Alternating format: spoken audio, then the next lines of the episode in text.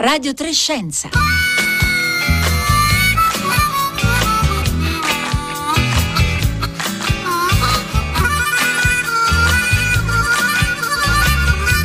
undici e trenta, trenta secondi in questo istante. Buongiorno a tutti da Elisabetta Tola, ben ritrovati a Radio Tre Scienza, oggi in onda dagli studi RAI di Trieste. Un saluto anche a tutte le ascoltatrici, gli ascoltatori che ci seguono in streaming oppure in podcast, e quindi dal nostro sito di Radio Tre Scienza oppure utilizzando la app RAI Play Radio. Oggi è venerdì ventiquattro settembre, tre tre cinque cinque sei tre quattro due nove sei è il numero per contattarci via sms o whatsapp durante la diretta, oppure sui nostri profili social Facebook e Twitter. Ricordo sempre che tutti i messaggi verranno pubblicati anche sul nostro sito. Vi dicevo che andiamo in onda da Trieste perché oggi qui a Trieste apre Trieste Next, il festival della ricerca scientifica dedicato da molto tempo ormai all'innovazione, è giunto alla decima edizione. Il titolo dell'edizione di quest'anno è Take Care, la scienza per il benessere sostenibile. È eh, ovviamente in un certo senso un omaggio e un risultato, Trieste Next, del fatto che Trieste è una città fortemente dedicata alla scienza, e chi eh, in questi giorni può visitarla può vedere che anche fisicamente la città si è trasformata. In piazza Unità d'Italia ci sono cinquanta spazi espositivi, quindi tutta una serie di tendoni che ospitano eventi, laboratori e punti di incontro anche per studenti e per la, la cittadinanza. Ci sono ottanta eventi nel cartellone di Trieste Next, trecento relatori, e noi oggi ve ne faremo conoscere due, e quindi do subito il buongiorno al primo ricercatore, Jacopo Grilli, biofisico, ricercatore del Centro Internazionale di Fisica Teorica Abdus Salam, l'I C T P di Trieste. Buongiorno. Buongiorno a tutti e a tutte. Allora, Jacopo Grilli sarà uno dei protagonisti di una tavola rotonda che si tiene oggi pomeriggio alle ore quindici al Salone di Rappresentanza della Regione Autonoma del Friuli Venezia Giulia. Il titolo è La pandemia, i dati e il pubblico, strategie di analisi e di comunicazione. Allora, Jacopo Grilli, partiamo forse proprio da, da qui. Eh, c'è una relazione tra i dati che, a cui ci siamo anche un po' abituati, diciamo anche pubblicamente negli ultimi eh, anno e mezzo, due anni, eh, e poi la capacità del pubblico di capire, comprendere o analizzare quello che sta avvenendo, un fatto così pervasivo e, e di grande impatto come la pandemia. Certo, io trovo che negli ultimi due anni probabilmente il pubblico è stato, si è sentito sommerso dai dati, no? Lo vediamo sui giornali, sui social media, su, in generale nella comunicazione.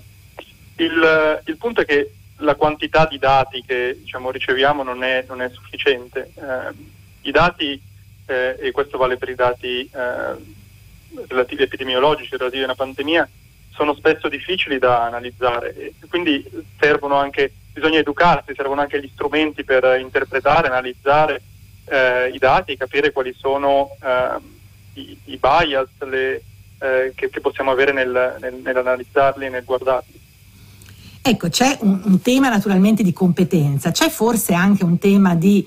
Eh, da un lato eh, diciamo appunto carenza di dati, adesso ci, ci entriamo un po' meglio, Jacopo Grilli, da un lato forse sovrabbondanza, bisogna anche saperli selezionare. Non ha avuto l'impressione forse che negli ultimi venti mesi ci sia stato anche la tendenza, soprattutto a livello del discorso pubblico, di utilizzare veramente molti dati senza necessariamente contestualizzarli in modo che eh, le persone comprendessero quello che stava accadendo?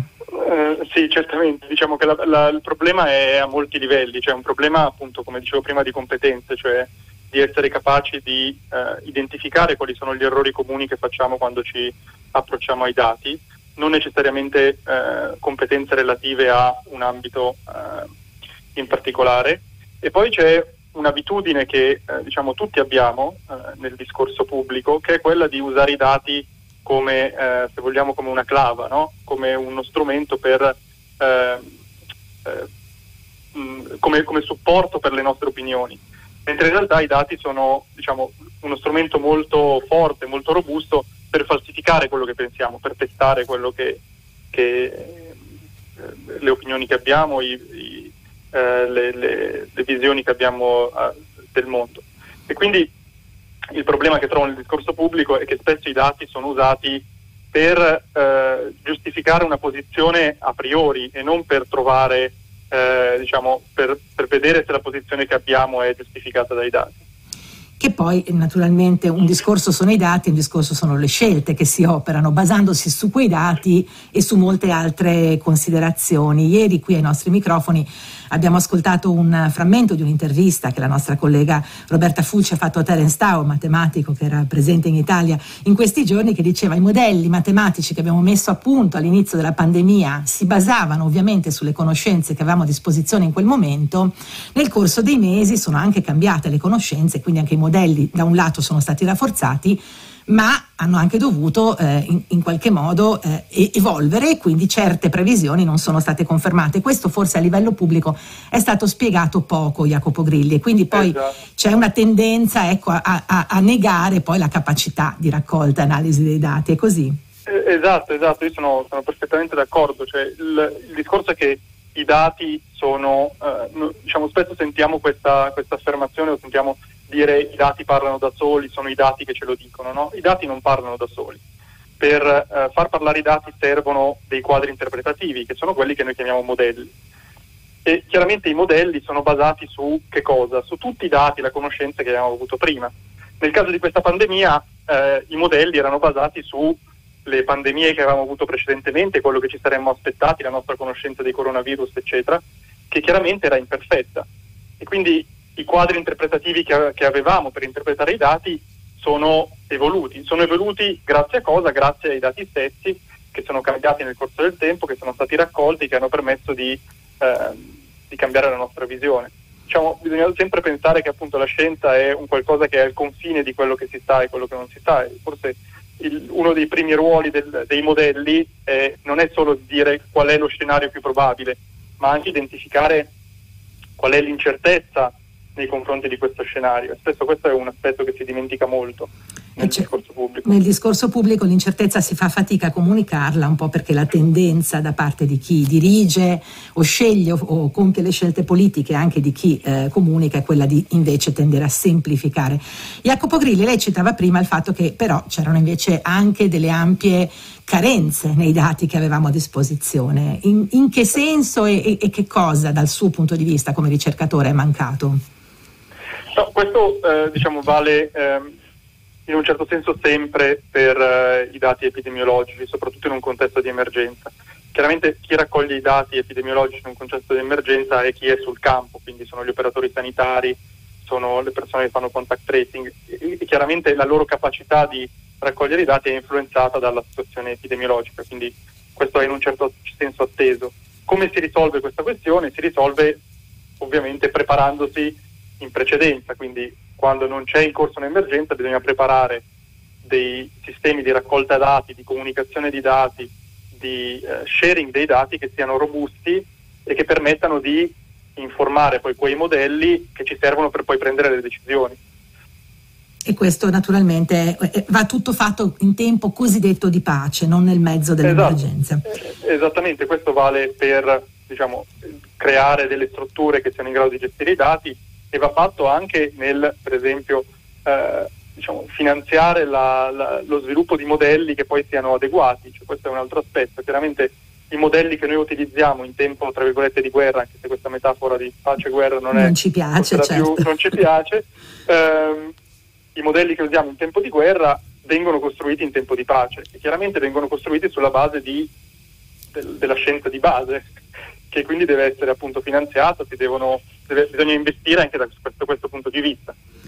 E questo è chiaramente un appello che spesso i ricercatori fanno anche da questi microfoni, appunto, l'abbiamo sentito eh, anche ieri da parte di Daniele Cassani, che è il eh, direttore della Riemann School, che ha conferito il premio a Terence Tao, un premio eh, internazionale. Terence Tao, lo dicevo appunto, è matematico, con cui ieri abbiamo un po' discusso della importanza di finanziare la ricerca per riuscire a mettere a punto dei modelli che poi aiutino anche nell'interpretazione della realtà. E qui c'è un altro punto però, Jacopo Grilli, che forse a volte eh, così da, da non esperti tendiamo a eh, sottostimare, e cioè i dati che possiamo raccogliere oggi sono anche in diversi ambiti, no? I dati sanitari sono una tipologia di dati, i dati ambientali, i dati economici, cioè nella gestione di una realtà complessa come quella pandemica, e non solo, penso anche alla crisi climatica, a tante altre questioni complesse che ci troviamo ad affrontare. e anche l'integrazione tra dati diversi che diventa centrale, o sbaglio? Eh, certamente, diciamo, eh, quello che abbiamo visto del, dell'epidemia è che l'epidemia non è un problema solo epidemiologico, è un problema epidemiologico, un problema sociale, un problema economico, e chiaramente ehm, si possono fare delle scelte eh, consapevoli solo integrando questi dati e sviluppando delle competenze che siano eh, interdisciplinari. Molto spesso sentiamo la parola esperto, ma eh, non ci serve solo tanti esperti, ci serve anche la capacità di comunicare tra eh, discipline diverse, che è una, una, un'abilità eh, difficile. E l'altro aspetto è, e questo forse è più sull'aspetto di, di decisioni, è che diciamo non possiamo però aspettarci che la singola dec- disciplina ci permetta di ehm, ci dia delle indicazioni su come, fa- come prendere delle decisioni quando il, l'ambiente è così, il panorama è così eh, complicato. Faccio un esempio diciamo, per una cosa a cui mh, tutti teniamo molto, che è la scelta di chiudere le scuole, no? Certo. La scelta di chiudere le scuole eh, per, eh, per eh, diciamo abbassare la, la, la, il numero di casi nel lungo termine, quindi il numero di persone che poi muoiono, è assolutamente giustificata da un punto epidemiologico. Cioè, si sa che nelle scuole ci sono molti contatti, quindi chiudendo le scuole sicuramente ci sarà un effetto. Il ruolo dell'epidemiologia è, il ruolo dei dati è informare, cercare di capire quanto sarà questo effetto. Però la decisione, diciamo, politica o pubblica che si deve prendere a questo tema è una combinazione di tante discipline, perché e alla fine si troverà sempre a dover pesare l'effetto del, di questa scelta sull'epidemia, quindi quante persone si salveranno, quante persone eh, non andranno in ospedale, con un effetto sociologico, psicologico, che è qual è l'effetto sui, eh, sui ragazzi che vanno a scuola di chiudere le scuole e di fare la didattica Chiaro. a distanza per diversi. E chiaramente il peso tra queste due quantità non è un qualcosa che io posso pesare eh, con un modello epidemiologico o un modello sociale, è una scelta politica, quindi non è semplice, che eh, chiaramente è complicata, e il discorso pubblico dovrebbe essere su questo anche. Però non si può dare ai dati, appunto, il, il, il dire i dati ci dicono che questa è la scelta giusta è un po' un'adica. E chiaramente a volte la utilizziamo, la utilizziamo appunto dando ai dati una responsabilità che da soli non possono certo.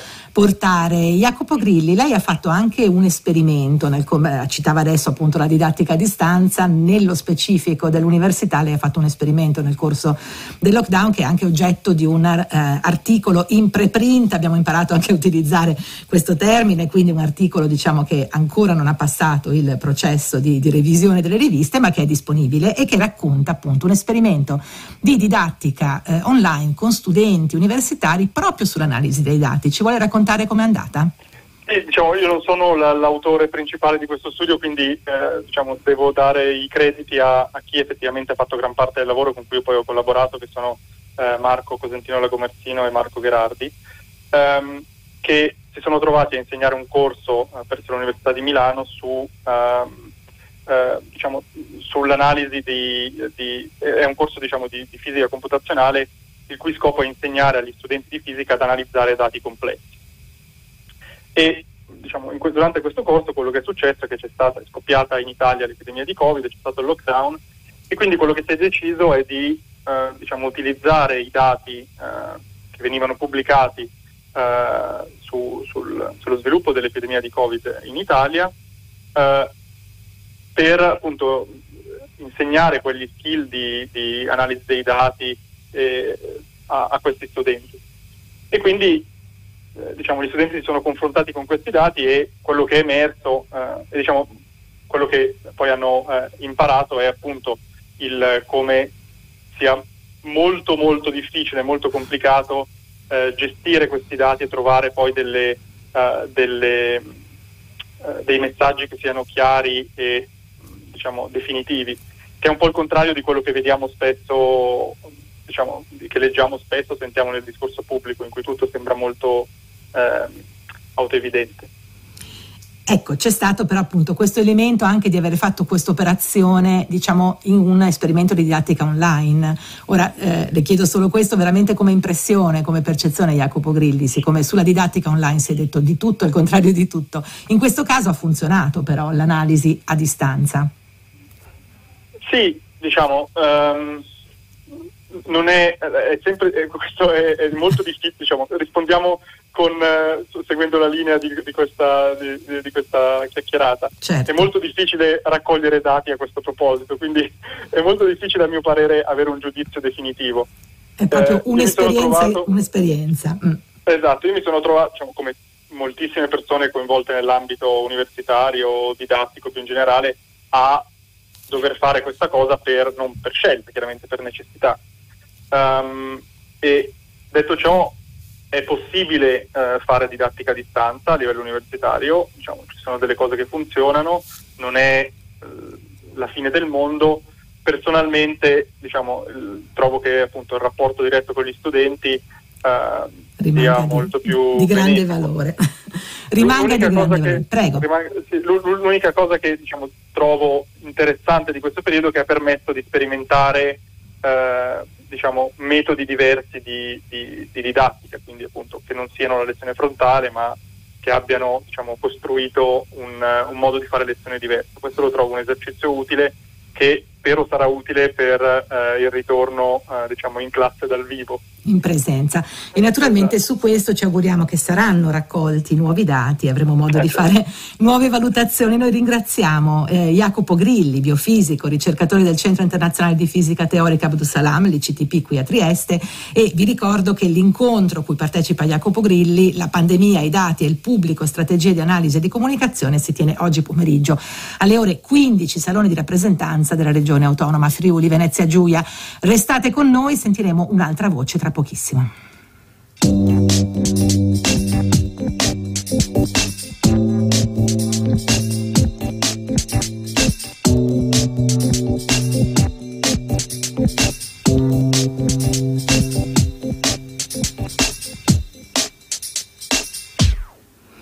Buongiorno, Marta Picciulin, biologa del C N R Ismar di Venezia. Buongiorno e benvenuta. Buongiorno a voi e a tutti quanti. Marta Picciolin sarà protagonista oggi pomeriggio alle sedici e trenta, quindi dopo la tavola rotonda di cui abbiamo parlato finora, di un'altra tavola rotonda. Il luogo è lo stesso, è il Salone di Rappresentanza della Regione Autonoma del Friuli. Il titolo è Un mare di rumori, monitoraggio in tempo reale del rumore sottomarino. Allora, Marta Picciolin, qui passiamo, diciamo, dai dati in senso un po' più astratto ai dati raccolti in un ambiente particolare che è appunto il, eh, il mare, anzi le profondità del mare. In particolare eh, Marta Picciulin si occupa di, eh, dico suoni, ma lo dico senz'altro eh, in modo poco corretto, dei pesci. È così? Sì, io mh, è da anni che mi occupo delle vocalizzazioni, delle emissioni acustiche, in particolare di alcune specie di pesci, ma eh, diciamo che cerco di raccontare che il mondo marino non è affatto un mondo silenzioso alla Cousteau. E il famoso detto muto come un pesce, diciamo che è parzialmente errato, ecco. Non, non è vero, diciamo, sott- sott'acqua c'è molto eh, rumore o molti suoni. Ecco, allora ci racconti un po', eh, lei anche recentemente, proprio in questi giorni, pubblicato su eh, la Royal Society of Open Science un lavoro, assieme naturalmente a tanti altri colleghi. Ricordiamo sempre che i lavori scientifici sono il frutto di collettività, ma è il primo studio quantitativo del ritmo sonoro di alcuni pesci. Ecco, di cosa si tratta? Sì, questo studio è stato condotto col Museo di Scienze Naturali di Berlino e il Dipartimento di Scienze di, dell'Università di Liegi in Belgio.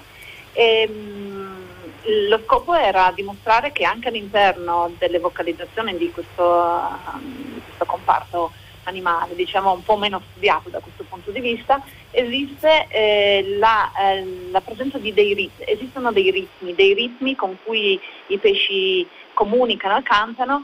E eh, in particolare in alcune specie e il ritmo è un, è un elemento fondamentale eh, nell'attirare l'attenzione del ricevitore di un segnale, e quindi eh, poter quantificare l'esistenza di questo parametro è un, è un, è un tool, è, un, è uno strumento molto importante per poi capire che tipo di informazioni vengono veicolate. E eh, capire questo serve poi a capire cosa succede quando noi andiamo a mascherare queste informazioni. E, e cioè quindi in qualche modo a eh, togliere questi suoni dal, dal contesto complessivo? Esatto, nel momento in cui l'attività umana produce eh, del, del rumore, cioè degli input di segnali acustici all'interno del mondo sottomarino, eh, quello che succede è eh, una sorta di nebbia acustica dei segnali. Noi siamo animali che, che sfruttiamo la vista moltissimo, quando c'è la nebbia perdiamo informazioni, non troviamo la strada, non troviamo un amico, non, non riusciamo a, a decidere dove andare. Ecco, gli animali eh, che vivono in mare, sia quelli che producono suoni ma anche quelli che eh, non sono vocali, ma hanno l'udito eh, come uno degli elementi fondamentali per ottenere informazioni. Infatti si parla di paesaggio sonoro. Ecco, quando noi andiamo a ehm, far passare delle imbarcazioni, creare delle aree portuali, creare dei, delle prospezioni sismiche, ci sono tantissime attività che producono rumori, rendono muto il paesaggio sonoro, mm, fanno diventare calare una nebbia che eh, elimina questo tipo di Eh, informazioni a disposizione degli animali, con conseguenze chiaramente a molti livelli. Beh, l'espressione paesaggio sonoro naturalmente per chi fa radio è un'espressione altrettanto importante e affascinante, perché indica appunto l'importanza della comunicazione basata sull'oralità. Marta Picciulin, c'è una certa diciamo eh, analogia qui tra il tipo di lavoro e il tentativo di lavorare sui suoni che, che fa lei e, e quello che è lo sforzo che noi appunto attraverso la radio compiamo eh, quotidianamente. Ma proprio per questo Eh, beh, intanto le chiedo se è possibile, questa è una domanda che, che ci è arrivata al tre tre cinque cinque sei tre quattro due nove sei, se è possibile sentire questi suoni da qualche parte. Avete un database, un luogo dove sono raccolti e dove sono disponibili? Eh, noi in questo momento non abbiamo un database uh, open source, però um, in particolare per quanto riguarda una delle specie che, eh, sono, che è citata, che è coinvolta in questo studio, che è una specie che si trova anche nel, nei nostri mari, eh, anche a Trieste, eh, si chiama la Corvina. Ecco, questa specie qua ehm, produce dei suoni che si possono sentire anche visitando il uh, bioma, il, ehm, l'open science, l'area di visita eh, della riserva marina di Miramare, eh, dove ci sono alcuni esempi di vocalizzazione di diverse specie locali, tra le quali questa. E quindi ecco, allora le aree marine o i musei diciamo che si occupano di mare possono essere un luogo dove sentire alcuni di questi suoni. Le specie appunto che Marta Picciulin citava, Corvina, Scorfano se non sbaglio, Galletto, Galletto delle Pine Gialle, ecco, sono le tre specie su cui vi siete focalizzati. Ora la domanda è naturalmente come, quale metodo utilizzate, quali strumenti per riuscire effettivamente a campionare, quindi a, anche a distinguere i suoni di queste Tre, eh, di questi tre protagonisti dal resto, perché immagino che sott'acqua di suoni, lei ha detto ce ne sono tanti, non sia facile distinguerli in modo molto netto. No, allora per, mh, per sentire il mondo sottomarino eh, serve un idrofono, serve un microfono che lavora appunto sott'acqua, e ciò che si fa è registrare eh, ore e ore e ore di paesaggi sonori in diverse aree eh, del, del Mediterraneo in particolare. E dopodiché la conoscenza, l'identificazione del suono passa attraverso altrettante ore di ascolto, eh, di nuovo come dicevi, diceva della radio, no? L'ascoltare, il mettersi lì e, e passare delle ore a, a, a cercare dei segnali. Ora noi sappiamo in genere quali segnali eh, riconoscere, eh, perché ci sono degli studi, di nuovo la, la scienza di base di cui parlavate con l'ospite precedente, con no? Jacopo Grilli, sì. eh, svolti in laboratorio, nei quali sono stati registrati dei segnali ehm, con gli animali presenti, quindi eh, si, si può associare il segnale all'animale, e eh, questo permette, il segnale non permette solo di dire se l'animale è presente o è assente, ma in realtà all'interno del segnale, e come abbiamo visto anche tra segnali diversi, nel caso dei ritmi, ci sono tantissime informazioni. In, si può sapere se eh, in alcune specie, perlomeno quelle più studiate, se si tratta di un maschio o di una femmina, si può sapere se, eh, che tipo di comportamento è in atto, per esempio durante un comportamento riproduttivo il segnale si modifica leggermente, per cui io riconoscendo questa modifica so che stava, mh, stava succedendo de- determinate cose, non so, per esempio eh, la, il rilascio delle uova, la fertilizzazione. Questo è importante perché quando noi studiamo gli ecosistemi possiamo ottenere delle informazioni senza essere in, in alcun modo invasivi, cioè basta, un idrofono non è invasivo, non è una pesca, non, è, non dobbiamo recuperare gli individui, è una maniera relativamente facile e poco invasiva che però necessita di nuovo dello studio di base, cioè aver a monte delle informazioni che ci permettono di interpretare, e siamo di nuovo al filo conduttore, interpretare ciò che poi eh, i grandi dati, la grande quantità di dati ci dicono. Eh, e, qui, e qui un'altra analogia, Marta Picciulin, le sottolineo perché appunto chi, chi fa radio e chi ascolta la radio lo, lo sa bene, il microfono appunto eh, riesce a essere poco invasivo e a volte ci consente di raccontare anche in diretta eventi e eh, mh, situazioni che magari appunto eh, sarebbe più difficile raccontare con altri mezzi. Ecco, lei citava il fatto che ci sono dei ritmi ricorrenti anche in diverse situazioni. Ora, nella comunicazione noi diciamo sempre c'è, c'è chi eh, in qualche modo comunica e chi ascolta. Eh, a chi sono diretti questi suoni? All'interno della stessa comunità, della stessa specie, oppure anche eh, invece tra specie diverse ad altri individui? Allora, nello specifico di, delle specie che abbiamo analizzato si tratta per lo più di suoni riproduttivi eh, che servono ad aggregare gli individui e a eh, facilitare tutto quel scambio di segnali che arriva dal corteggiamento alla riproduzione vera e propria, no? Eh, questo, queste son, suonate, suonate. E, in realtà però, eh, come in tutte le comunicazioni, eh, ci possono essere delle... delle Cioè, cioè, ci può essere qualcuno che ascolta questi segnali e interviene in realtà magari per esempio nella predazione. A noi è capitato, è stato molto interessante, che durante uno, una registrazione di uno scambio di segnali eh, abbiamo sentito dei suoni dei delfini, che sono tipicamente dei predatori, e il segnale de, de, dei pesci è, si è fermato, no? E, e questo era molto interessante perché in realtà eh, c'è stata uno, una doppia comunicazione. I delfini attraverso i segnali acustici hanno percepito la presenza di potenziali prede, e le prede attraverso i segnali acustici dei delfini, che eh, ricordo usano l'ecolocalizzazione, quindi di nuovo dei segnali appunto di input acustici per identificare la preda, e c'è stato un controriconoscimento per cui si sono silenziati. Quindi, come dire, la comunicazione è sempre cioè, multilivello, no? Cioè, eh, sempre a diversi, un diverso ricevitore possibile. E questo è importante, anche probabilmente è anche divertente, interessante provare proprio a eh, in qualche modo ascoltare queste comunicazioni. Marta Picciulin, un'ultima domanda per lei, arrivata da Nina al tre tre cinque cinque sei tre quattro due nove sei. C'è stata per caso una differenza, anche qui un impatto della pandemia nei suoni del mare, ossia il fatto che si siano fermate molte attività umane? È a conoscenza, avete fatto anche voi dei campionamenti o di campionamenti di questo tipo che mostrano un diverso livello acustico? Ecco, questa è una domanda interessantissima perché la comunità scientifica in questo momento sta proprio chiedendo la stessa cosa e sta raccogliendo dati proprio a livello di scala mondiale. Ormai sono uscite delle evidenze che tutto il traffico marittimo, è, oh, gran parte del traffico marittimo, in particolare legato alle crociere, in parte alla pesca, è diminuito tantissimo durante la pandemia e eh, tutti noi che abbiamo lavorato registrando i rumori del mare e i suoni di basso ci siamo accorti. C'è stato come un esperimento praticamente che non era neanche possibile pensare, cioè non pianificato. Eh, abbiamo, abbiamo per, per la prima volta sentito il suono del mare senza quella che viene chiamata l'antropofonia, senza noi umani che continuamente muovendoci e, e, e costruendo delle cose eh, modifichiamo il paesaggio sonoro.